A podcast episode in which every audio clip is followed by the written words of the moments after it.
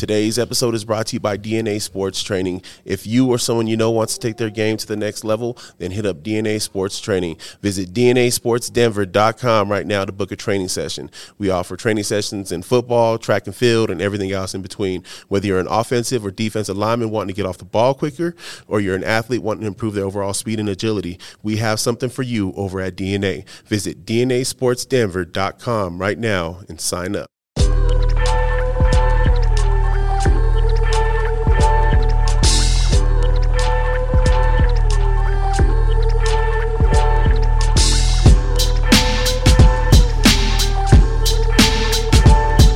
Yeah. Yeah, yeah. What up? What up? What up? How's it going? Vibing, bro. How you doing? Back for another one. I'm good. Yet another one.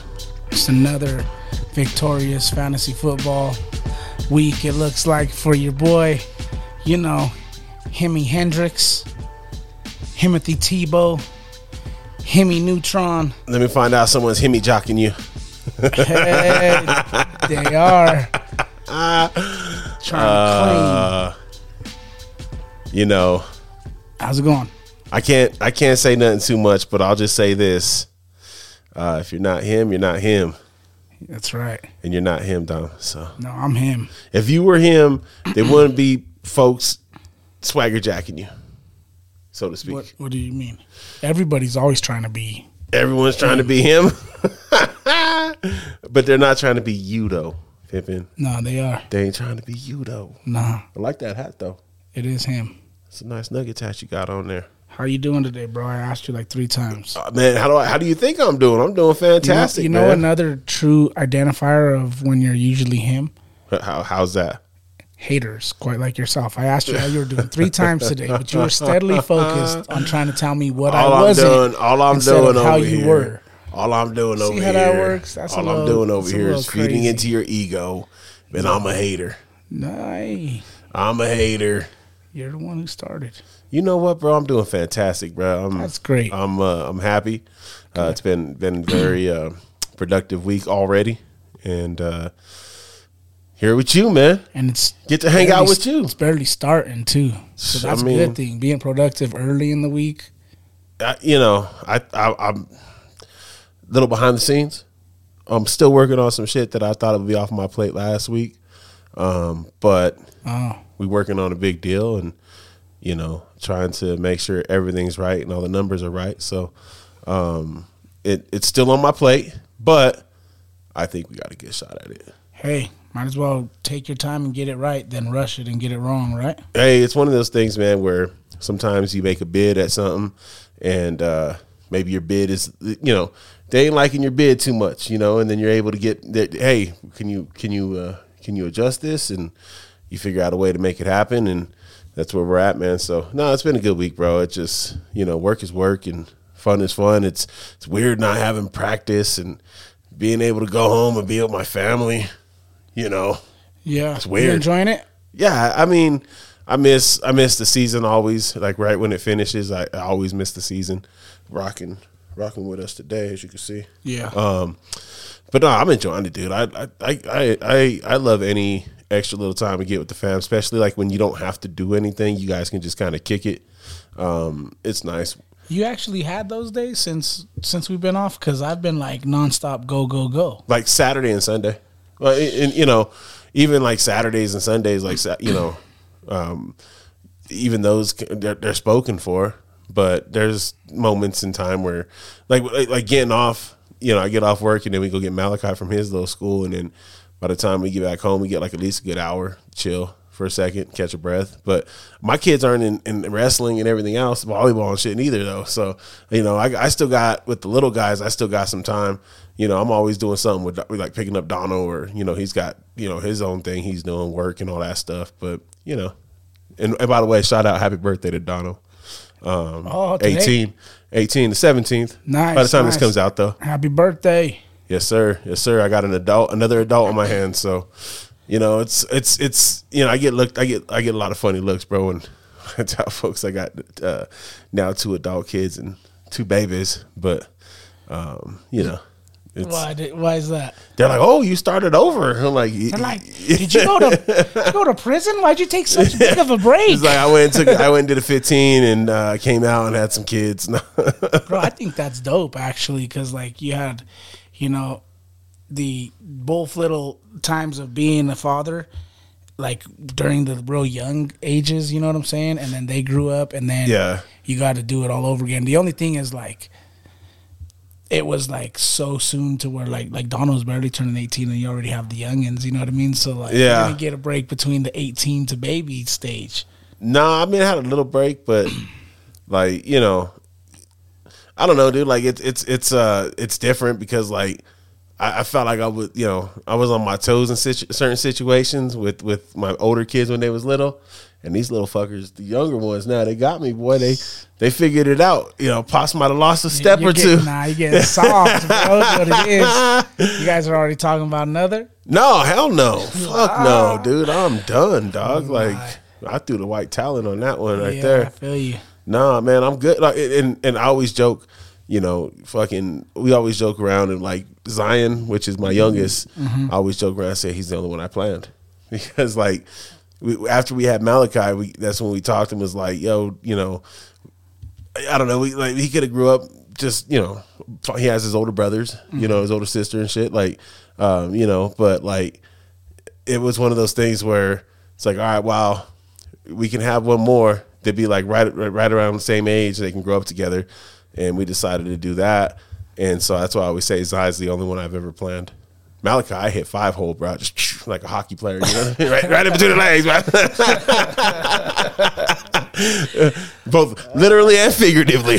nah, nah, dude, but you know, I love them though, bro. I love all my kids, dude, and I'm thankful for them. They've they all teach me something different, so I, I get to I get to learn how to be a a fa- uh, you know a different kind of father every every which way. Ain't that the truth, bro? It's just, and it's like something different every day. It seems like, honestly, Yeah. like And I'm gonna have some, you know, we'll see two and three right now. So in about six years, better throw them on a goddamn team and, and get them playing. You know? that's right. the, the the the wolf pack lives on forever, bro, I know for life.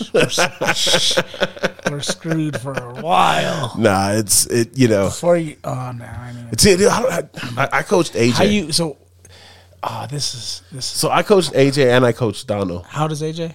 AJ's 22 or 20. Yeah, 22. He just turned 22. I coached both of them, and and, and I enjoy coaching AJ, and I enjoy coaching Dono.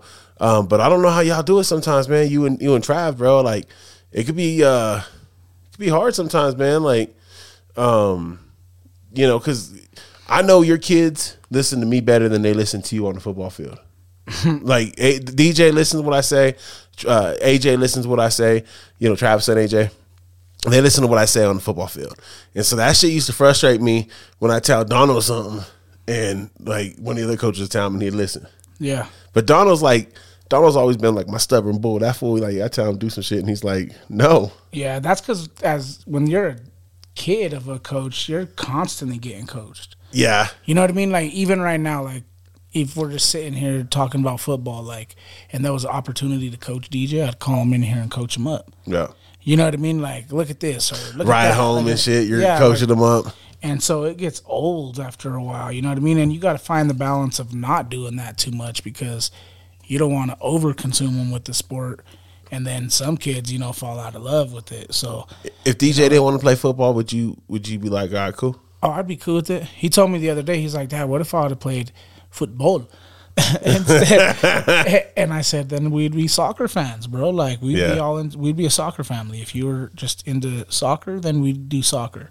Like Yeah. I love football. I'd still, he's like, I think it's so cool that I love football too, like you. Like, and bro, he he dies for football. Like if he had a choice to go year round football, he would do it. See, AJ, my son AJ never had any issues with playing sports. Like he wanted to play every single sport he can play.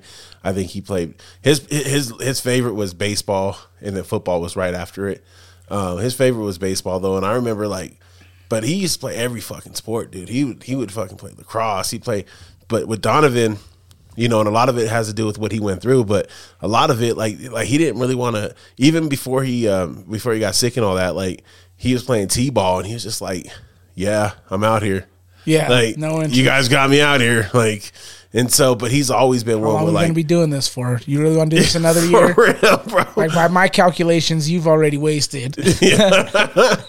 But like he That'd be was he was good with the music though, bro. Like he taught himself how to play the Office theme song on the piano. Like he Yeah. taught himself how to play a few things on the piano. So he was always I don't know, he's always been like a different thinker. So I wonder Mm-hmm. with with my young guys, with Zai and Kai, I wonder how like how they're gonna think and how they're gonna you know, they're gonna be whether they're gonna like like ath- athletics and shit because I love to coach them. I love to mm-hmm. coach them in anything they do, you know what I mean? But just I also not gonna push something on them either. You know what I mean? Yeah, Like they're see- gonna do something. Like they're gonna be involved with something. But because I think extra, extracurriculars are important. But And for me, like DJ loves football and I coach football, so it just works out that I coach him. yeah, You know what I mean? And he doesn't want to play for anybody other than me. Like neither one of my kids really enjoy playing for coaches who don't coach, regardless of what the sport is. Like yeah. there's still certain things you do when you're a coach. You know what I'm saying? They got they got the desires to be be yeah, taught. Like, you know, like preparation and planning. Like, I do a lot of that. So if there's coaches out there who don't live up to like the standard of my type of preparation, then my kids don't enjoy playing for them because then they get to practice and they're like, well, we did nothing. You know what I mean? Like, we didn't get no work because we just we ran around and, you know what I mean? Like, yeah, And so like you talk about like like like it being on a team where the coach doesn't isn't actively like checking them to to to do things the right way. or they really get teaching frustrated them. with They're that. just running around playing a Yeah. game of pickup basketball, AJ or, or just throwing the ball. shit, you know what I mean? Like Yeah. there's no rhyme or reason Yep. to anything, so they hate it. But I would enjoy being able to watch it. Like for now, for DJ, like wrestling is awesome because he has coaches who are really good coaches. You know what I mean? And same with Jada in volleyball. She had a really good volleyball coach. So those are sports that I didn't have to coach. They didn't beg me to coach their teams. You know what I mean? Like so. Something to be said about being able to watch your kid Oh, instead bro, of coaching it's them. such Dude. a blessing to be able to sit back and just be a fan. yeah, You know what I mean, and not have to be the one coaching because, you know, you you miss out on a lot of those moments of of really watching your kids. You know what I mean? Like, yeah, so sure. I think. It, it, it goes both ways. Like you want to be the one who's teaching them the game, especially if you know it, because you want them to learn it right. But then you also want to just experience that as a fan. Well, and then like we like I was mentioning earlier, sometimes like you got like like DJ. I, I haven't worked with Jada. Like, she's a good kid, you know, but I haven't like worked with her as far as like being a coach of hers. Like DJ's very coachable. Like he's gonna do what you ask him to do, um, how, when you ask him to do it. Um, there's a couple of times where if he's tired, like maybe you have to tell him twice, or you know, right, you know, ur- urge him on a little bit, right? But he he always, for me, he always does what I ask him to do, um, and, and does a good job about getting others to do the same thing. But you know, with some kids, you just it's hard to get out of them, you know. And mm. so to be able to, to be able to have someone that's already does that, I- it might make it a little bit easier for you. You know, it being your kid, but at other times, though, again, like I go back to sometimes they don't listen to your voice the same way, and you know, it's funny. Trav always like, "Get your kid out." I'm like, "Hush!" And when he's when when, when his son AJ is acting crazy, like, that's your kid, bud. but it's true though because I, I I can think back like you know I've, a lot of situations I've been in with, with coach and coach's son. You know, sometimes it just it takes an extra other voice. Yeah, and you got to be, you have to have experience in that, right? So, like, you really don't want to have a dad coaching his son's position primarily, really, typically. Like, you kind of want to have them coaching different positions, maybe having another coach being more of the, the guy who is actually doing the one-on-one coaching with that kid instead of the parent so that way it doesn't go either way you know what i mean? And in the sense of maybe leaning a little bit in the favor of their kid or holding their kid to a higher standard than other kids you know? Because i think sometimes i can be guilty of saying dj you need to do this and do that but then i'll watch another kid do the same exact thing and mm. And you know what I mean. I won't Yep. go as hard on them as when I critique them. I'll just be like, "Hey, you should have did this," or you know what I mean. Like, Yeah, so there is a slight them all to the difference. So you really got to be cautious of that and be aware of it. Yeah. You know, if you're self-aware of it, then it's easier to manage, and then you could also just put, you know, others around you who kind of help out and assist with that. So Well, I think I think already as a and and I don't know how you feel, but as a as a dad coaching, like sometimes you already kind of you're aware of uh, like I used to always try to be aware of not doing that, like not giving somebody else's kid not enough attention and my kid too much attention, and at the same time ripping my son's ass the same way I ripped other kids. Mm-hmm. You know what I mean? Like I didn't want there to feel like one that I was being too mean to my kid, but also not giving their kids the same coaching that I'm giving my kid, and that that's important too. And you know, everyone deserves the same amount of coaching. Sometimes you got to put more coaching into to one kid than another, but everyone has that that opportunity to get the same coaching. Yeah, for sure. You know what? Before we move on from kids, because I had something to say to you, and then we jumped on to coaching kids. And okay. We were talking about your gap of of I just want to throw something crazy out there. Not putting nothing in the worlds or dog. Nothing, don't you do it? But like, you're close to like grandpappy age too, dog. Yo, I, I got it. I was. I got a story I'll share with you offhand, but uh, off record. But nah, man, don't say shit like that. I know, but don't knock on wood. Like but I'm just saying, like, where my kids are older than my grandkids. Ooh. Like, you know what? Real talk. I used to go to uh, school with like a couple of aunties and, and nephews. Yep, and, yep, me too. You know what I mean? Like, yep. Then, I had a homie whose whose auntie was in the same grade as him, and she was cool. And I used to always talk shit to him, like, "I'm gonna get your auntie food." And, uh, but yeah, nah, that um, they're they're you know there could have been could have been situations, goddamn matrix in here, you know what I mean? But nah, that's that's not something I think about, Dom. But thank you for putting it put it in my brain. So, which kid out of all four of your kids do you love the most? Hot spot, hot speed, hot spot, hot spot. Which kid do I love the most? Um, I don't love any of my kids, bro. no, I like what Dion says. You hear that? He's like, I love each of you a little bit more in different ways that's cool. I I think uh, I don't know that I love any one of my kids anymore. Because it is kind of cliche to be like, oh, I don't love any of my kids any more than the other, right? Yeah, because you do have like certain moments, right? Like, well, and I think you love your kids differently. Because like for me, like we've been through different scenarios with DJ yeah. when he was a baby that were pretty scary. You know what I mean? Yeah. So like there's a different kind of bond there with him, but Jada was my first, and that was the first bond. You know what I mean? So yeah, like, no, there's absolutely. two different things, and like during football season, Jada who? Yeah. You know what I mean? it's like I'm just playing. but during basketball, like, no, I feel who's you. DJ? Like, no, it, it, was, it, was, it was, it was, you know, I feel what you're saying with that because like you know, with Donovan going through what he went through, it was I had a different kind of bond with him, mm-hmm. but then I also had a different kind of bond with AJ. And AJ, dude, like AJ's, me and him have had a different kind of love and experience, and like, uh, you know, I, I think you, I think you can you can love your kids differently, you know, and I think it, there's nothing wrong with that as long as you love your kids. You know what I'm saying? Like I don't think it's necessarily on uh, uh, terms of volume. Like I love this one more than this attributes. one. But yeah, dude, just different things about my kids, man. Mm-hmm. Like you know, I love the fact that will give me a hug every time I come in. Like he'll just come run up and give me a hug and scream at me and point at me and stuff. And Malachi, dude, I, I love that, that little look he gets, and you know, I love like just how stubborn he is because it reminds me of me. But you know, you you love your kids differently, bro, and like I, I wouldn't say I love one more than the other, but you know, Christmas is coming up, so we'll see which one loves me more. None of them. They ain't getting you nothing. Nah. You're getting that lump of coal. I'm a giver, not a receiver, brother. Jeez. Why'd you look at me after you said that, bro? That was a little pause, a little weird, bro. How was that weird? I said I'm a giver. I'm not okay, what you got what you got for me? What I got for you? Yeah. I ain't got shit for you, lump of coal, you motherfucker. Said you're a giver, bro. Lump of coal, motherfucker. Yo, Come so on, see how so this works. football season's rolling. You know, mm-hmm. um, now we go back and look back to April, look back to the draft, and who is your offensive and defensive rookies of the year so far? Honestly, for the offensive side of the ball, I don't know. I'm kind of torn. How are you torn? Why am I yeah, how are you torn? Because there's two people that I think are standing out to me. Who? wow. I it's not Bebop. what do you mean it's not Bebop? It's not Bebop. Now, I think honestly for me it's a little biased, but I'm probably go CJ Stroud.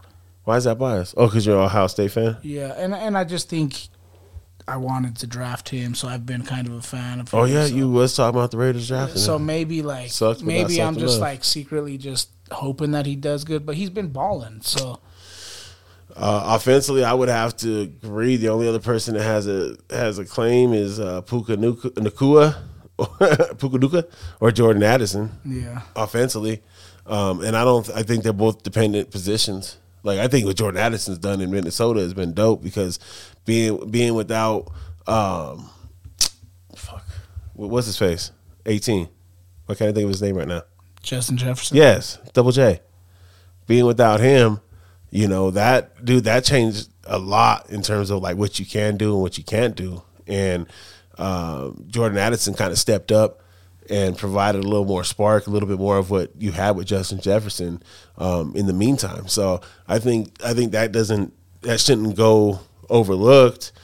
But I think C.J. Stroud plays the toughest position in professional football, and uh, he does it. He's done it real well. And these last few weeks, he's been record setting. So I, I would have to say, yeah, C.J. Stroud for my offensive rookie, defensive rookie. Man, I go to the trenches, and I think I think Jalen Carter has had a big impact.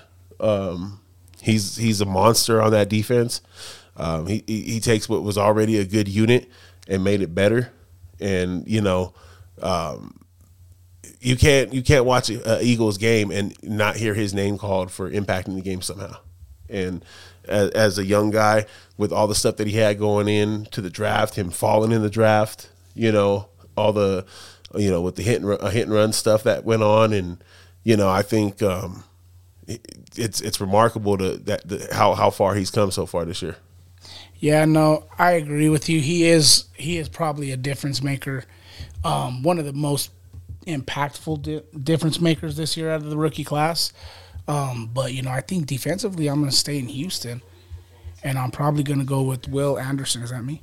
It's- Will Will uh, Will Anderson Jr. Um, you know, I think what he's done with the Texans has been pretty great, and and I think that that team is slowly but surely starting to turn yo, around a little bit. That's kind Like, of scary to look at. I think the Texans are starting to figure it out. They're building a roster, and I think they're going to be something to to deal with. Another guy that that I kind of wanted in the draft and, and didn't end up with. He ended up in Seattle, but Dave uh, Devon Devin Witherspoon, excuse me, from Yeah. Illinois, he's been balling as well. So, you know, I think there's a lot of good players, but those guys are the ones Dude. that stand out for me. Side note: What about Pete Carroll and Seattle and their ability to draft defensive backs and and and find guys in the draft that you know other people ain't trying to pick up and you know end up having having so far remarkable careers. I mean, if this is the second year in a row they've done it now with Devin Witherspoon. Yeah. Um, you know, they always find guys. It seems like out there. Yeah, you know who's been kind of the most disappointing? Who's that? Tyree Wilson. For me, defensively for for Vegas, we got him, and he just has he was hurt, you know. So granted, he's coming off of injury, but he just hasn't been what we expected him to be. what do you think like what do you think about how do you feel like it affects um rookies and, and, and athletes coming into the NFL or the NBA to have dysfunction um, within the organization or within the coaching staff like how how much do you think that affects things? Like I'm not trying to like build an excuse for him. I'm just curious like because you know it sounds like there was a lot of dysfunction within the Raiders coaching staff and the organization, and just you know, when you're losing, it just gets worse. Well, I think that kind of environment plays a part on any player, let alone a rookie. Yeah, Um, But you know, I think a lot of it wasn't that. It was just the physical ability that I've been disappointed in. Like the intangibles that we've drafted him for, you it's not translating to the field yet. But like I said, he's coming off of an injury, and so hopefully, slowly but surely, he gets back to that point of of what he had in college. But Yeah. so far, we just haven't been able to see that same strength and explosive you know one. Wilson. You know, I mentioned C.J. Stroud. You you mentioned him being offensive rookie of the year. Do you know there's one player I think right now that is coming on and coming on strong, and I think this player, is stupid. I think this player can overtake perhaps that rookie of the year spot, uh, spot on offense. Just just a thought. But Jahmyr Gibbs has been coming on strong these last three weeks. What do you what do you think? Do you think a running back and go ahead and take that rookie of the year spot away from a quarterback? It seems like the quarterbacks are are like it seems like a running back can't even be MVP anymore because the quarterback's uh, position kind of sewed that up. But well, what do you think about that? Do you think Jahmyr Gibbs has a chance to steal that uh, from CJ? Say CJ Stroud just plays average the rest of the year. I don't think that's going to happen. I think CJ's just starting to come into his own. But say he plays average or you know high high above average, and Jahmyr Gibbs is just completely just a tank and unstoppable. Like, do you think he, he they would give that to him as rookie of the year, being a running back and not a quarterback? No. I just don't think running backs get the love like that. I think it takes more to be a quarterback. I mean, you said it earlier when you when you were talking about him. You said he plays the toughest position on the. Yeah, yeah. I mean, you know what I mean. I just think that honestly, to be truthful about it, I think running back is like a very unrespected position in the NFL anymore. It's kind of sad. I think if he had like a dominant killer statistical season and Stroud had an average or maybe even a little bit above ad- average season, I think he has an argument based off just watching what both of them were able to accomplish. But I don't think they would give it to him. Yeah, I don't think the the masses would give it to him. I think C.J. Stroud would have to fall off considerably, like maybe just hit that rookie wall and or or start throwing picks, which he hasn't really done a lot of. He's been actually pretty good about how, about not turning the ball over. How uh, how much do you think demographic plays into some of these these awards when they're voting, right? Like who has a bigger fan base and, and, and things like that. Well, I think marketability, like I think market market comes into it to play for sure, but not. I don't think as much as it does, like say like NF, like NBA or, or MLB. Where like voting. Yeah, like I think because the NFL is so global, dude. Like, you know, I I don't think it's like I don't think it's like them other sports where, you know, you kind of can get your your area kind of to manipulate the vote. But um, but I think I think a lot of that stuff's by the writers anyway, right? Mm-hmm. So I mean, it's it's also like let's let's be real. Some of these awards sometimes, if especially as you get older in your career, like if you piss off some of these writers, they'll never you know they'll never vote for you anyhow. You know what I mean? But C.J. Stroud though, bro, like freaking, he's leading the NFL in touchdown interception ratio at fourteen to one. I mean, ranking third in passing yards per game, uh, and fourth in passer rating at 102.9. Like he's got stats, dude. That that if he keeps playing like this, be in consideration for MVP. So the last ten defensive players of the rookies of the year were either defensive backs or pass rushers, mm. including Micah Parsons, who's linebacker. Fucking everything. Yeah, everything. He probably plays any position Jesus. on the field, but pretty much pass rushers or, or DBs? Impact players. Those are you know, pass rushers get the stack, the sacks. DBs get them interceptions. Like it's an it, it's impact positions. Like they're not going to give it to a guy. Like when's the last time like an inside linebacker won rookie of the year? You might have to go back. Was was Ray Lewis a rookie of the year? Like you might have to go back sometime just to think about it because those aren't like the sexy positions. Them them positions they, they don't make the sexy plays. You know what I mean? I think that's mm-hmm. what what a lot of these guys are trying to find is, you know, who makes the sexy plays, who makes the big play when it need, you know, it that that puts impact on the game, and the, quarterbacks do that shit with the big passes. You know, every now and again you get like a like an Adrian Peterson who's just electrifying and you know can can make big runs at, at the drop of a dime. But you, it takes a special player at running back to to do that. Even more special at wide receiver because such a dependent position on the quarterback. So it has Micah Parsons as an inside. Oh, I didn't see Darius Leonard on here. Oh, it goes 15 years. So in the past 15 years, it goes edge rushers five, inside linebackers four, interior D linemen three, defensive backs three. Oh, so that's not too bad. You made it sound like it was all defensive backs. It's mostly line, it, it was mostly defensive linemen, but you would have talked shit if I would have said that. well, it's on defense. It's not offense. They're, no, they're never going to still been like, sure it is, Dom. They're never going to give an offensive lineman a rookie of the year. Let's be real. Well, because let's be real, like, what's their contribution? Oh, like, fucking, I will stab you right uh, now in your goddamn I'm neck. only poking at you, bro. Uh, but you know, how dare you? But the the reason why is because we we put you guys on skates sometimes, bro, and make you look really bad out there. And sometimes, dude, we block your ass completely out the play and take advantage of your over aggression. And you know you don't score without the offensive line, bro. That's true. You don't score without them. That's and true. you know you don't cover without you don't have good coverage without a defensive line. So That's let, let me go ahead and, and do that. See, I'm not like you. that's also true. No, I'm just only talking shit to you. I respect every other. Hater, bro. Oh, shit. It's all right, dude. It's not you, it's you. You know what I'm saying? So, I forgive you. keeping it in the football talks Yo. a little bit. Yo. You had asked a question to me. I, I did. I text you. I, I remember I was sitting at home, like just watching football. You did, and and it threw me for a a long, long thinking session that I still haven't even totally made up my mind about. But you posed the question to me: Is who are your top three to five coaches slash managers of all times? Why do they get the recognition in your mind? Is what you posed the question. I did pose that question to you, and um, and I think we both were on a kind of a different interpretation of the question a little bit because I was thinking like all time statistically, and you were thinking just like who in my in your mind. yeah, I wasn't necessarily thinking like I wasn't necessarily thinking like it, it, it, this needs to be like you know the winningest coach ever, and this you know this that or the other. Like I was just thinking great coaches. Like I, you know, we we coach, we have fun, we love doing it. We I think we would agree for the same reasons why we do it. I think we get more out of it than these kids get out of it. Um, so you know, all that in mind, like.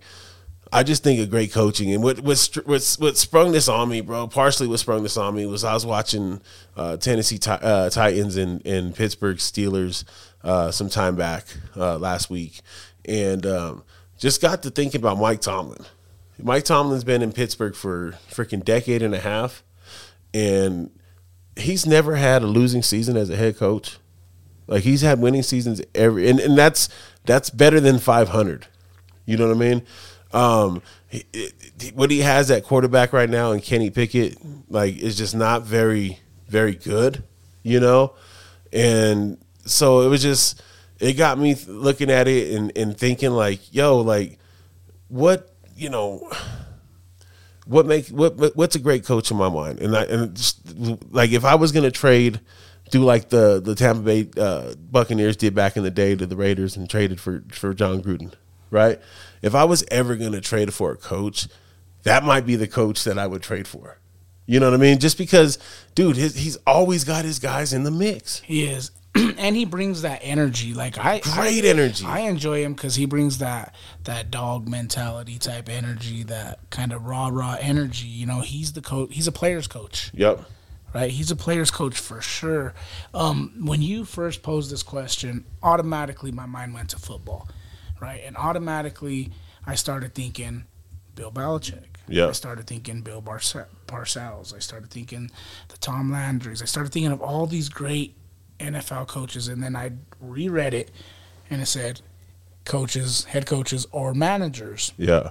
And so then I start thinking baseball, right? And all the great managers of all these great organiza- dynasties in baseball. And, you know, none of that really.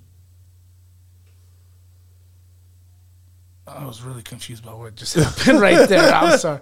Um, but anyway, then I went back to the to the NBA Yeah. because there's two guys in the NBA that I think should absolutely be on this list, hands down. And one of those guys is Phil Jackson, and then the other one is Red, and I always pronounce his name wrong, so help me out here. Arbach, Hour back. Auerbach, with the Celtics, bro. They've won so many games as head coaches and, and, and been to so many championships, right? Phil Jackson won championships with multiple teams. Mm-hmm. And to be able to do something like that just shows like the value of you as a coach Yeah. right? And you talk about like the emotion and the passion that Tomlin brings, you also see that in a thing like in a guy like Phil Jackson. But you also see Phil Jackson was able to manage a lot of egos. Yeah, dude. You know that, that's mean? the most Like- underrated key to him. Yeah, like he there was a lot of superstars that he had to kind of bring in and kind of get the grasp. What the hell was that? I'm sorry. I just So Buffalo just I, so we're recording this obviously on Monday night. Buffalo uh, had 12 men on the field on that last field goal attempt that went right right. and so the Broncos got a second crack at it and uh, they win 24-22. Um, but you know, you mentioned you started mentioning the numbers. yeah. And so on my list, and this and, and this is no particular order. I don't even know if this is my three to five. This is the, the three to five that came to my mind when I was thinking about this the other day. I had Mike Tomlin, Bill Walsh, Joe Torre, Nick Saban, and Phil Jackson. When I think Bill Walsh, I think about how football changed after he got his hands on offense. You know, the game as we know it today is more resemblance of the game today than it was back in the 70s and his offense is what kind of started that change. And if you look at the branch you know the branches off of his tree his coaching tree um, it's it's crazy Yeah. you know the, but and it's and it's modern day football. It's everyone's running these shanahan type systems while that comes from that west coast offense. You know um, the stuff that andy reid runs comes from that west coast offense. And it, it you know the most successful offenses in, in football today all come from his lineage and his tutelage and somewhere down the line um, you know his influence. And I, I thought wow like what great coach to to change the game and and his numbers don't reflect it. Like he doesn't have Belichick numbers. He doesn't have Don Shula numbers. Another Yeah. great coach that you know it, it's not on, on a list. Marv Levy. I see you have it up. I was just about to talk about him because he's a guy who had great teams, right? Really good teams in Buffalo. We're watching Buffalo right now, bro. Yeah. And and those teams, in my opinion, growing up, are some of the teams that I remember because they had an era where Buffalo was very dominant, but just couldn't get the big game Yeah. you know, couldn't finish out the season, bro. And for whatever reason, they just couldn't get it done. You know, you had missed field goals, you had all these different historic memories in the NFL. yeah. And, and and they were such a dominant team for so long. So you know he's one of the guys that I thought of. I thought of Phil Jackson right away. Yeah. Like I said, I thought of Belichick, but then I took Belichick out of it because I think about what he did prior to Brady And, and what he's doing now after Yeah, Brady, dude. and it's kind of overwhelming to what he cannot do. you think he you think he feels bad for running Brady out of the town? Uh, maybe I, I'll tell you two guys that I really like though, or three guys. Two of them are brothers. Okay. Actually, I, oh man, there's more now. See, I started thinking about more. I love, I, I like the Harbaugh brothers. I like both Okay. Harbaugh brothers. Okay. I like both Ryan brothers. Okay. I like Rex. Rex, I think, is a great coach. Um, Great coordinator, defensive coordinator, He's a great defense coordinator. Um, defense that changed the game a little bit too. He that is. Ryan defense from his dad. he is, and and and they bro- both brought it to multiple organizations. Well, and they I brought an evolution of it too. It wasn't the old four six. It was it was a little bit of a twist. Yeah, and and I just like their kind of like their mentality. You know what I mean? But you know who's Talk about dogs. yeah, you know who's another great coach? Honestly, a great football mind who doesn't get as much credit, and it's because of what he's done more recently than before. Is Andy Reid. Yeah. Andy Reid is really slept on for what he's been able to do in his career. I think you know what he's what he did in Philly was was pretty remarkable. You know what I mean, and then coming out here and having good teams with not only Pat Mahomes but with Alex Smith as well. Well, and I think it's time to stop like putting. Wow, this coach, like you were talking about Marv Levy earlier. Like you know, there's some people that might keep him out of certain categories because he didn't win a championship. Exactly. Like you know, for the for the longest, Andy Reid was a bust. Right, the great coach gets you to the playoffs, gets you to the NFC title game, but he can't win it for you. Can't win the big one. Get you to the Super Bowl, but he can't win it for you. And you know, it's amazing what a great quarterback will do for you. But you gotta like you gotta understand how to use your quarterback. If there's one thing we, we go back like talking about Josh McDaniels when we were talking about the Raiders, right? Like he knew how to work with Tom Brady. Now, obviously, we can argue that Tom Brady was the the the big portion of success for all these guys that were that coordinated offenses for him. But like you still got to understand how to how to put your pride away and let him do that kind of thing and kind of let him lead it and you know understand where you where your guys fit in and, and utilize your guys to the best of their ability to make your guys your team the best they can be. So, you know, I it, it gets hard because some of these guys get clowned for not winning championships, and that's just you know you mean to tell me Andy Reid's not it, it, you know even if he wouldn't have won one with with Pat Mahomes or if all he got was one, he's not a great coach. Like the guy, the guy innovated offense for his era and, and changed offense for in, in his era where everyone's running that or the Shanahan. You know what I mean? Like there's no way you can't say that Andy Reid wasn't a great coach. Yeah, for sure. Um, who do you think is the most overrated coach of all time? Nick Saban. No, no, I, I, got I got some beef with Nick because of what he did with the Dolphins. But honestly, Well, he, was he wasn't. list though, right? For But yeah, yeah, yeah. But honestly, he wasn't. He wasn't a. Uh, he wasn't a pro coach. He's he's a better he's better suited as a college football coach, and, and he I think the numbers have proven that. Um, the most overrated though uh, of all time. of all time. uh, Roy Williams, because up until recently he ain't won shit. Um, but you know, um, oh, Bill Belichick might be a little overrated now. Like hindsight, um, you know, I wonder about Mike Shanahan, and I, I can't call him overrated because of the, of the, you know, his offensive tree's running a lot of NFL right now too, um, and it, his offense was was hella creative, but you know, he again, if you don't have if you don't have the, the players to make it happen, like uh, he had a Hall of Fame quarterback, won two Super Bowls, but didn't really win much of anything else after not having a Hall of Fame quarterback no more. Like, how much of that do you put on the coach, and how much do you put on that? You know what I mean? Like, it's hard to say, bro. Um, but overrated, definitely. You you start to wonder about Belichick. You start to wonder about, um, you know, uh, Brian Kelly at LSU. Like that's one I think of right off top. Like, you know, he's a little, you know, he, he got a lot of love at, at Notre Dame. You know, got some good players there. Was pursued and chased, and you know, went to LSU. You argue Jimbo Fisher now. He got fired. what do you what do you think? How do you think Steve Kerr will be after Curry and and the Warriors kind of dismantle? How do you feel? Do you think he he'll still be a good coach without them big time players, or do you think? Because I do, I'm a Kerr fan, Let me ask you a question. but Steve Kerr basically led the same team that Mark Jackson did to an NBA championship, whereas Mark Jackson didn't. Mm-hmm. Is that maturity in the team, like growth in the team in one year, or is that X's and O's and put It- know it could've knowing your knowing your players and and putting them in a better situation? Like that's that's that's the one thing that I think you know what like just because you have a Josh Allen mm-hmm.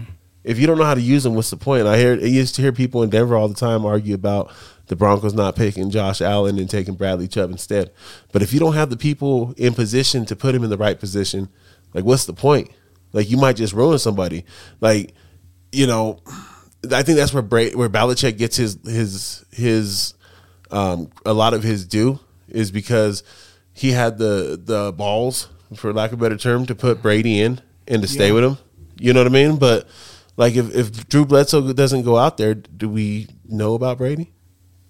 Like, you know what I mean? So to I mean, some point, at, co- some point, I think you do. we- we see like these. He's a six rounder, so we see like these these low round quarterbacks, bro. Like they're here for a minute and gone. You know, next thing you know, they're riding they're riding backup. Now Brady, you know, Brady's different. I don't know. Like he The he seemed to have that that that flair for it early on. Yeah, and I also think what set Brady apart was his work ethic, right? His his understanding of the game, his his love and passion for the game also set him apart. Like he was it was very noticeable even before he got his shot that he was one of the first guys there, last guys to leave, always in the building type of as a rookie. And that continued. Like look what he did after he left the Patriots. He still did it. Yes, he was already a savvy veteran at that point, but you know, he still has a body of work outside of Bill Belichick. Yeah, uh, he does. He does. I just he just wonders sometimes, bro. Like some of these people, like some of these dudes just never got a shot. Yeah, like so you're saying like Paxton Lynch, Nah, I think uh, obviously Drew Lock. maybe, maybe. Oh, did you bump your head before you got? No, I because, know what happened. Because then it goes. jumped But, but listen, listen. It goes back to who's running the show though too. yeah, but But listen, Drew Lock's best year was was was his was it his first year? They had um A losing season. Uh, what was his name? Um, oh, fuck, I forget the offense coordinator's name. He's a young dude. He bumped heads with with with with Fangio. They fire him and bring in Pat Shurmur. Pat Shurmur can't can't do shit with offense in, in the NFL anymore. yeah, And you know what I mean? So like uh, again, Rich Scangarello, that was the offense coordinator. Fucking Shanahan Tree worked for Kyle Shanahan of the 49ers. He was he, he was brought in to be their offensive coordinator. Fucking they went through all the quarterbacks they did and finally put Drew Lock in and he had he had probably his best 5 games of his career. yeah. And then fired the offensive coordinator. Like fit But fit matters. nothing. Fit matters though. But he didn't fit anywhere.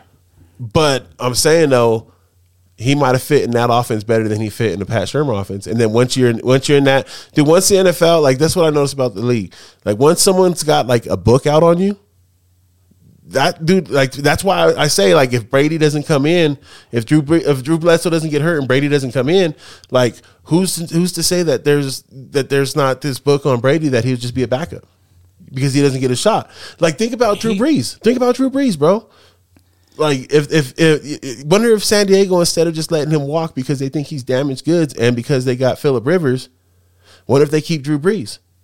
But he didn't do shit in San Diego. Yeah, but that was that's a little bit more. But he didn't do shit in San Diego. He goes to, to New Orleans, and all of a sudden, New Orleans wins 11 games a year, Yeah, and he makes Sean Payton a freaking genius. yeah. You know what I'm saying? The and, fit. And Philip Rivers was more successful in San Diego. Who's got one of these, though? No, I know, but it, it, just to say like same system, Yeah, yeah, yeah. result. Yeah. you know what I mean. Like I, I just think like sometimes it's just different fit. Like it might be the same system, but just a different fit. You know what I mean? Maybe uh this coach has a better ability to get it out of you than this other coach. Goes back to what we were talking about earlier. yeah, Yo, man, I want to give a shout out to Cutthroat Barbers and Anglers, 38th to Pearson, Wheat Ridge. AJ the chef leading a team of excellent barbers, providing all the latest cuts and men's hair fashion. The fellas at Cutthroat take the art of barbering to the next level. They've got an open chair for you, so book yourself a service. Shout out to AJ and his team over at Cutthroat Barbers and Anglers. Make sure you go follow them on all their socials. That's Cutthroat Barbers and Anglers, cocutthroat.com. Also, open up in the in the back room. Got the Canyon Fly Shop. Make sure you go see my boy Matt, Travis. Travis tying all them sick ass flies. Yo, go check them out, man. Go see all the all the great uh, deals they got going on over there, and uh, go support local business and, and and I won't say small business because they doing big things, but go show, support local business. Shout out to Cutthroat Barbers and Anglers. Shout out to Canyon Fly Shop. That's how you do that, boy. yeah. What's up, man? What's going on? What's new coming out? I don't know, man. I've been I've been trying I'm, to see strays for like six months. It seems like. You know, I've been trying to finish Strays for like six months. Yeah, you said we were talking about that before we were when we were talking about doing this. I was like, man, I want to see that movie Strays, bro. Like, have you seen it yet? And you're like, yeah, but I got to turn it off though because the kids. Yeah, no, it's pretty bad, bro. It's it's, it's pretty over the top. There's a few movies that are coming out. I think that I want to catch, like that Hunger Games, the new Hunger Games coming out. Okay. the seventeenth or something like that. Strays, it's different. Let me ask you a question. Ted esque. Let me ask you a question. What's up? Why is it that you can do anything in an animated movie I don't know. and and not in like like I think about South Park. I think about All of them back to Bebe's kids. Remember yeah, Bebe's dude, kids? yeah. And it's like because they're not real people, you can do anything. You can't cancel a cartoon. That's weird. Ha- has a cartoon ever got canceled? I mean, The Simpsons been the longest running cartoon And South Park has been on in South Park's going on what season twenty seven or twenty eight or maybe even thirty. I don't know. Shit, maybe older than that. South, I feel like South Park was around since. Can I give you some some more behind the scenes? More behind the scenes. I fucking I, I did it today. You did it today? I did it today. Oh, see, I thought you were trying not to have no more kids. No, not that fucker. Oh, oh, Dog, I did that uh random. I did the old person shit, bro. what? Where I was just like we're talking about my brother, we're talking about some friends of ours and their age and shit like that. And I was like, Yeah, Morrow's like what, twenty seven, right? Like I was like, nah, stupid, you're forty, he's seven years younger than me. I was like, fuck, I'm I felt old. I felt old because like I, I, I mistake my brother's age for made him younger and made me feel older, knowing that he's not younger. Yeah. So You are pretty old though. hey man, whatever. Glasses Malone came out saying some stuff. You were telling me about oh this the yeah, other day. he said that his album right now is better than anybody's out, specifically Drake's.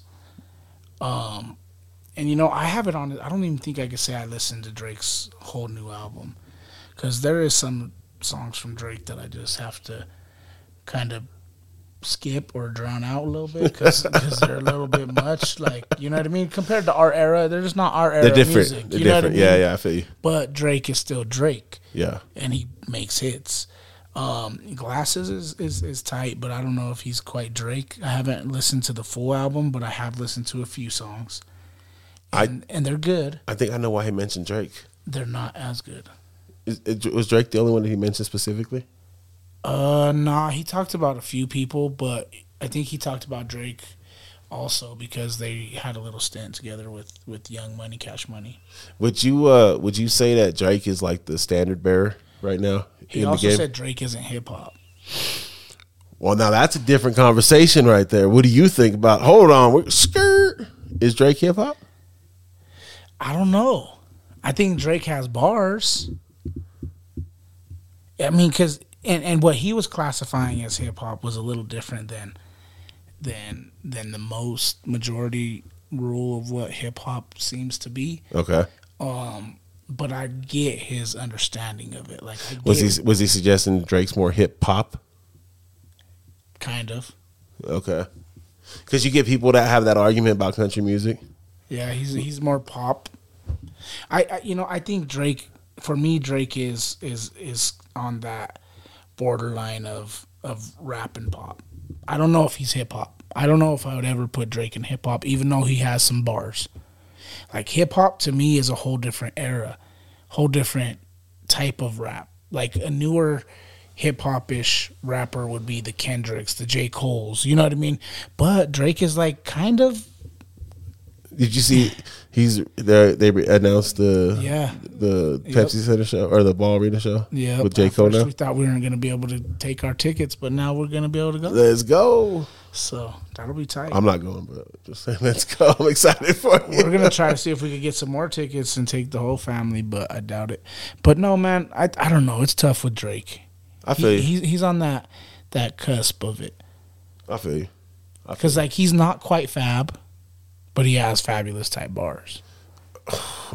Drake does. Kind of. Yes, Drake has dropped some bars. Don't do that to Drake. I'm not doing that to Drake, but like Fab God's bars, bro. Fab does have bars, but he's he's kind of a punch punchline rapper type of dude. A little bit is Drake in my sense. I just think Drake reps, represents a different bedroom in hip hop, bro. I think he is hip hop. I just think he represents a different. Marvin's bedroom.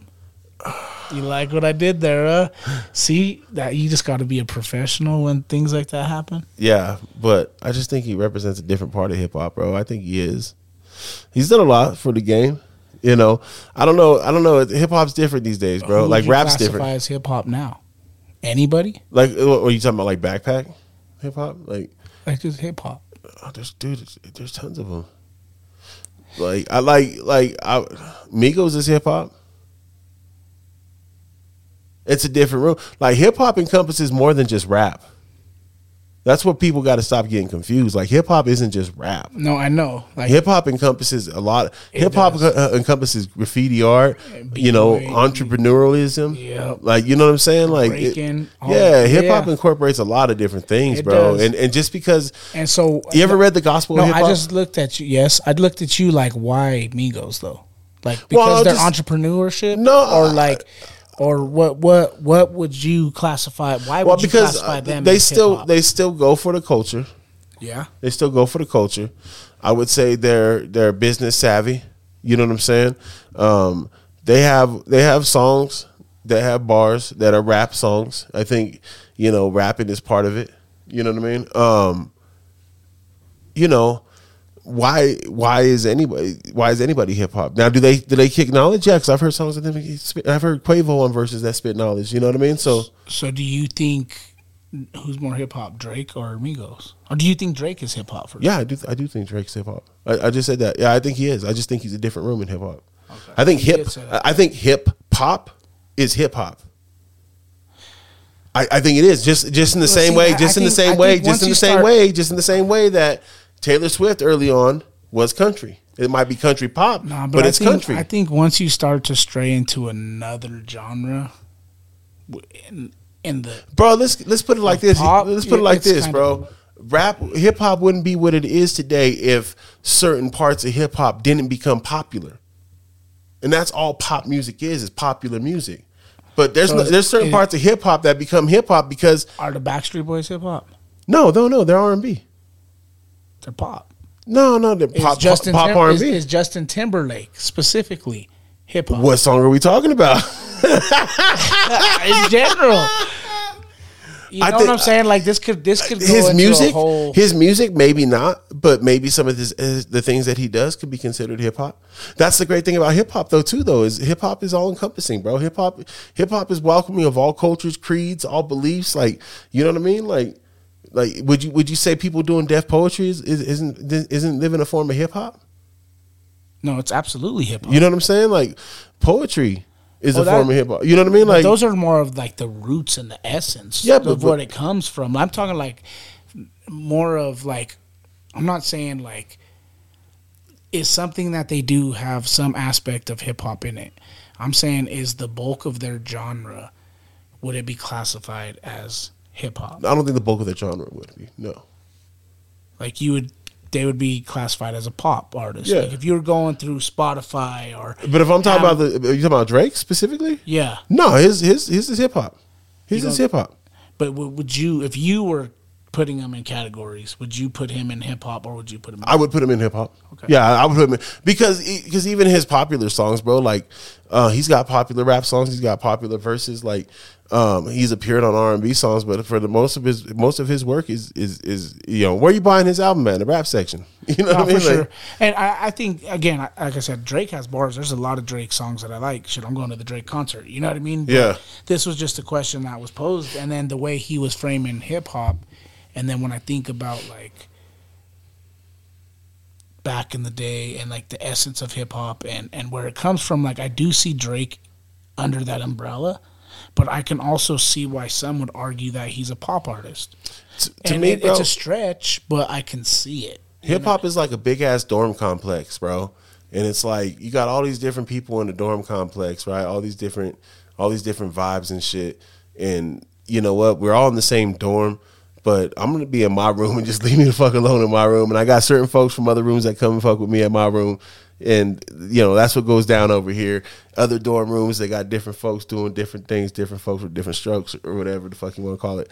But I, I, I think I think like hip hop has a lot of different avenues, bro, and I, I think you can be hip hop without living in one of the avenues. But I think you do got to like be about the culture and be about, you know, and that's what pisses me off about a lot of a lot of cats is like they want to throw shit out of hip hop. Um, like if they're like if they're the the security guards, police. yeah.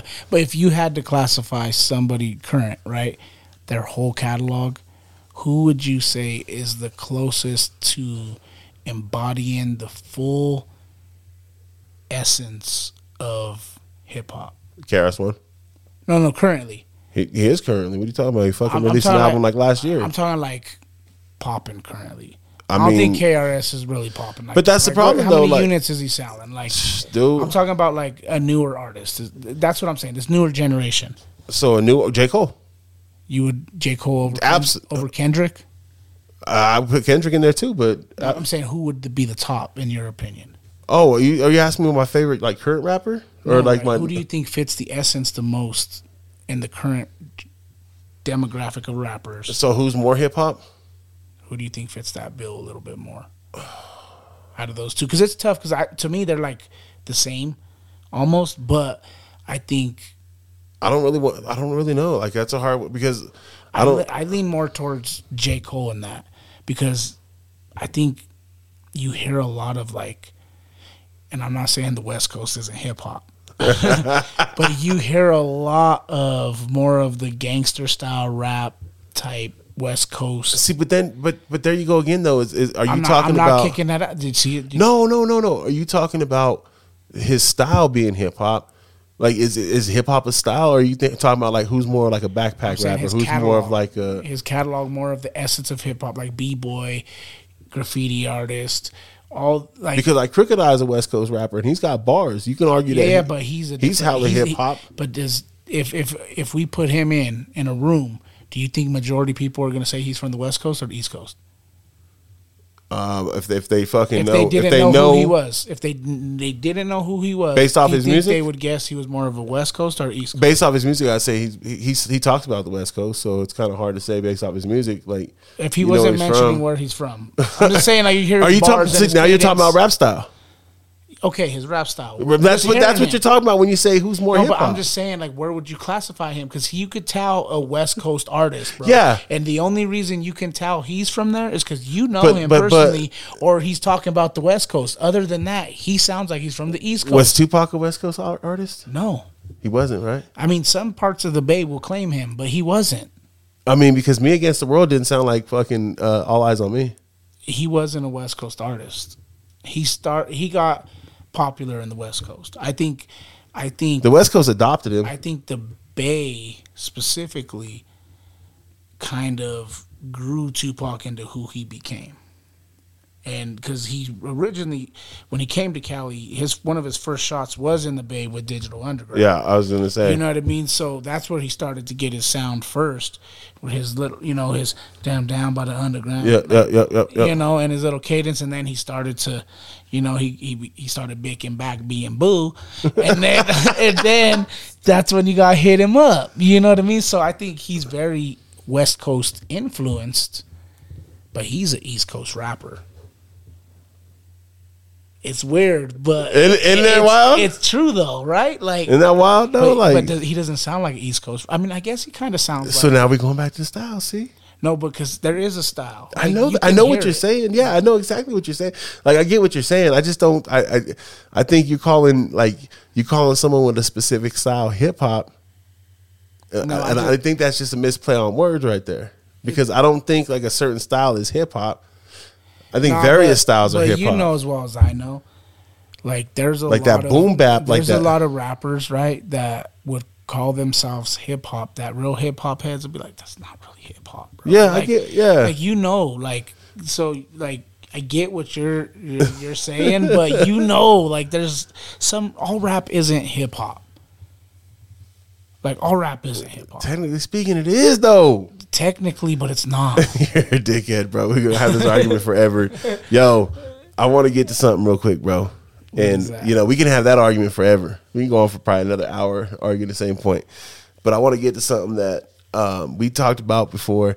You talked about it a lot, and it's a segment I want to add to our to our show here. And eventually, it's something that we we've talked about wanting to expand and, and, and do something bigger with. Um, but you always say the words, "Don't just go through it, grow through it." And so I thought right now would be a perfect time to introduce the "Grow Through It" with Coach Dom segment. Okay. All right. In this segment, this is where Coach keeps it real, keeps it 100, deal with some of the tough questions head on, you know, that go on not only as a coach, but as an athlete, potential athletes, and just sometimes in life, right? So I, I, I wanted to do this. I, I've been I've been I know you've been talking about it, and so I was like, yo, we got to put this the segment on. And so I got a question for you. What are some of the things that you find as unnecessary trials or unnecessary uh, trouble, so to speak, when it comes to young athletes growing up today? Um, I think the the most overwhelming thing is financial hardships.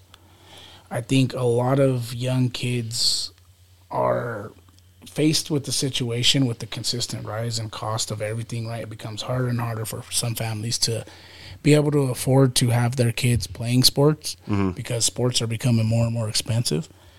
And so kids are forced to other avenues of finding time to, you know, utilize their time with and, and they're not involved in sports and, you know, idle time is the devil's playground. That is. So, you know, a lot of kids who are, you know, not able to play sports sometimes just get caught up in the wrong crowds. And and you know, I I understand that inflation is real and everything is going up, but you know, us I would call veterans in the game or or vessels, right, to help guide these kids through any kind of extracurricular activities or sports, or what you call it, need to figure out better ways to try to reduce the cost of sports and, and some of these things so that way that's never a factor because hmm. every kid should be able to not have to worry about going to practice with you know different cleats on or not no cleats because they can't afford them or you know having to not be able to play or because they can't afford it. And then you know their friends at school say why aren't you on the team? And that kid has to make up reasons and lies of why they don't play Yeah. you know i think us it's our job to try to you know figure out ways to get creative and and reach out to local businesses and make sure that businesses are in place and and seeing the same thing that we do and the importance in in, in keeping kids active and off the streets and we start to reduce the costs or give sponsorships or do whatever we can in the power to make every kid have the opportunity to do something. Because without that opportunity you know i think that puts kids in a tough situation to to have to deal with. And and it's a di- situation that they have no control over. Yeah. you know they can't con- at a young age they can't really control their financial situation without going out and trying to get a job at a certain age when they're in high school. But at that time then you're consumed with work. How you going to juggle being an athlete and helping pay bills right? We've coached many kids at the high school level who you know had those type of situations to where their attendance wasn't great. So they weren't like really relied on players. They were just Yeah. kind of role players on our team because their main priority and responsibility was helping To their family. to their family you know what i mean which we understood but that's tough to see a kid put through It's Like, tough it- to see a high school kid have to have that responsibility on their back. You always want your kids to grow up and kind of be kids. Yeah, have you an opportunity. never put a kid in that situation. A kid should never have to tell their parent, you know what, I don't want to play sports this year, so that way you can pay that bill. Yeah. You know what I mean? That's not for a kid to have to deal with. So I think those are some of the unfortunate things that you know kids are put in in in, a situation to understand at least, not necessarily resolve Right. but they're forced to have to deal with and, and have to understand in order to, you know, grow up in this right. world. It, it's kind of tough, but you know, well, listen, we it's all up to us not to just go through it, to grow through it. Exactly. And that means we got to step up to the plate and um, you know do our work. And if that means getting companies to donate to to help make it happen, that's what we have to do. Finding individuals, and we're blessed with a lot of people around us, a lot of companies around us that you know you running the league, running running the Wolfpack you know, finding companies to to to sponsor players, sponsor teams, sponsor activities. Uh, I know it's not easy work, man, and that's why I gave you your kudos the last time we got together because you know it it, it requires it truly requires a whole a whole tribe, a whole community to make things happen. And when you get an active community, we talk go back to what we saw uh, last week with the North game when we see you know the community come out and support like that's how you get movements man. That's how you mm-hmm. make things happen and that's how you start to have things happen in the, in the neighborhood where things start to get better. And if you're if you're in a, in a if the neighborhood's going bad like you got to get everyone involved to make it right. You know what i'm saying? And that's that's one thing we're doing here man. So big ups to that um appreciate your thoughts on that bro yeah, for sure. And, and you know, you're exactly right. There are a lot of great companies out there who do it. You know what I mean? And we Yep. had we were fortunate enough to be able to run across a lot of companies who helped us out. I mean, we had over, I think, like nine or 10, 10 sponsorships this year, and we were able to give away some scholarships, just our normal amount of scholarships that we would give out as our organization. So, like, we were able to help a lot of athletes play sports this year. So that was a great thing. One of the one of the proudest accomplishments for for this year for me honestly was to be able to do that if i was able to get every kid paid for that would be my end goal yeah that'd be dope right trying to get every single kid that registers to play for the wolfpack completely free but it is hard to do that you know it, it everything does cost. You know you have to pay for fields you have to pay for officials you have to pay for all these different aspects you know that most people don't think about. When it gets dark out you have Yeah. to pay for lighting you know what i mean? That's additional cost on top of the fields you know? And then equipment that kids need and, and and making sure that that equipment is up to date and things like that. And yes, the families are tasked with some of the stuff, but the more you can relieve off the families, again, One, Leaves everyone's trying to feed their kids and feed their family as it is. It's hard enough, man. So yeah, I definitely agree. Well done, bro. Hey, I appreciate that. Listen, if you guys got something that you want to throw at Coach Dom for for for this segment, don't just grow through it, but go through, or don't just go through it, but grow through it. Sorry, if, if there's something that you think that we can help grow through, hit us up, DNASportsNetwork.com forward slash ask DNA. But, you know, we're talking about great, great companies and great people that hook us up. Yes, sir. It's about that time, man. We got to get them shout outs. That's for sure. So let's go ahead and do it. Let's go ahead and give out a shout out to Inkless Lasers, Icon Sales and Boxing, Anytime Flood Restoration, the Play Harder podcast with my boy Zach G, Rebel Promotions, Black Sevens, Genesis Catering, mm, mm, mm, mm. Lash All Beauty, Cutthroats, Barbers and Anglers, the Canyon Fly Shop, and most the Colorado Wolfpack. We can't forget about them.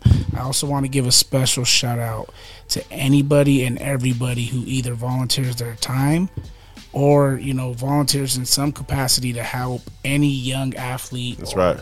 or kid you know utilize their their mind or their skills in some extracurricular or sports to stay out of trouble because we have to continue to help our youth stay focused and keep their minds on the right path because it's hard in a world that's so corrupt. Yo, big ups to anybody that gives their time to see the community right, to see these young people right. Yo, big ups to you, bro. Right on YouTube, brother. Happy to do this again. Yeah, you know, I know we go back and forth, but people got to understand that's it's almost like one of those very, very tenured marriages. You know, sometimes where you're always arguing, but you truly, truly love it. Yeah. Oh, that's how it goes, bro. we're, we're just gluttons for pain. That's what it is. You know what I mean? Like, you gotta love that. Nah, man, it's all love, bro. You know, you know it is, um, and I know it is with you. So, big ups to you, man. Hey, again, DNASportsDenver.com. Make sure you guys go go book a session. Yo, let's get let's get it popping. Let's like, get it popping. comment, subscribe, check out all of our socials. Make sure you go out to the the Playmakers Corner and vote for Frankie Dardano That's right. That's to win right. the Offensive Player of the Year. Kid killed it all year, broke records, led his team to the playoffs, and now he needs your vote because he deserves it. And he did all that in the span of three years. All right, he should have been a four-year starter, but he only started for three, Bam. and he did that. So I don't think any of those other kids can can say that. They may, but I'm just saying that kid is definitely deserving of a vote. Donovan, happy birthday. We're out of here. Dono. We're out this mug. Peace.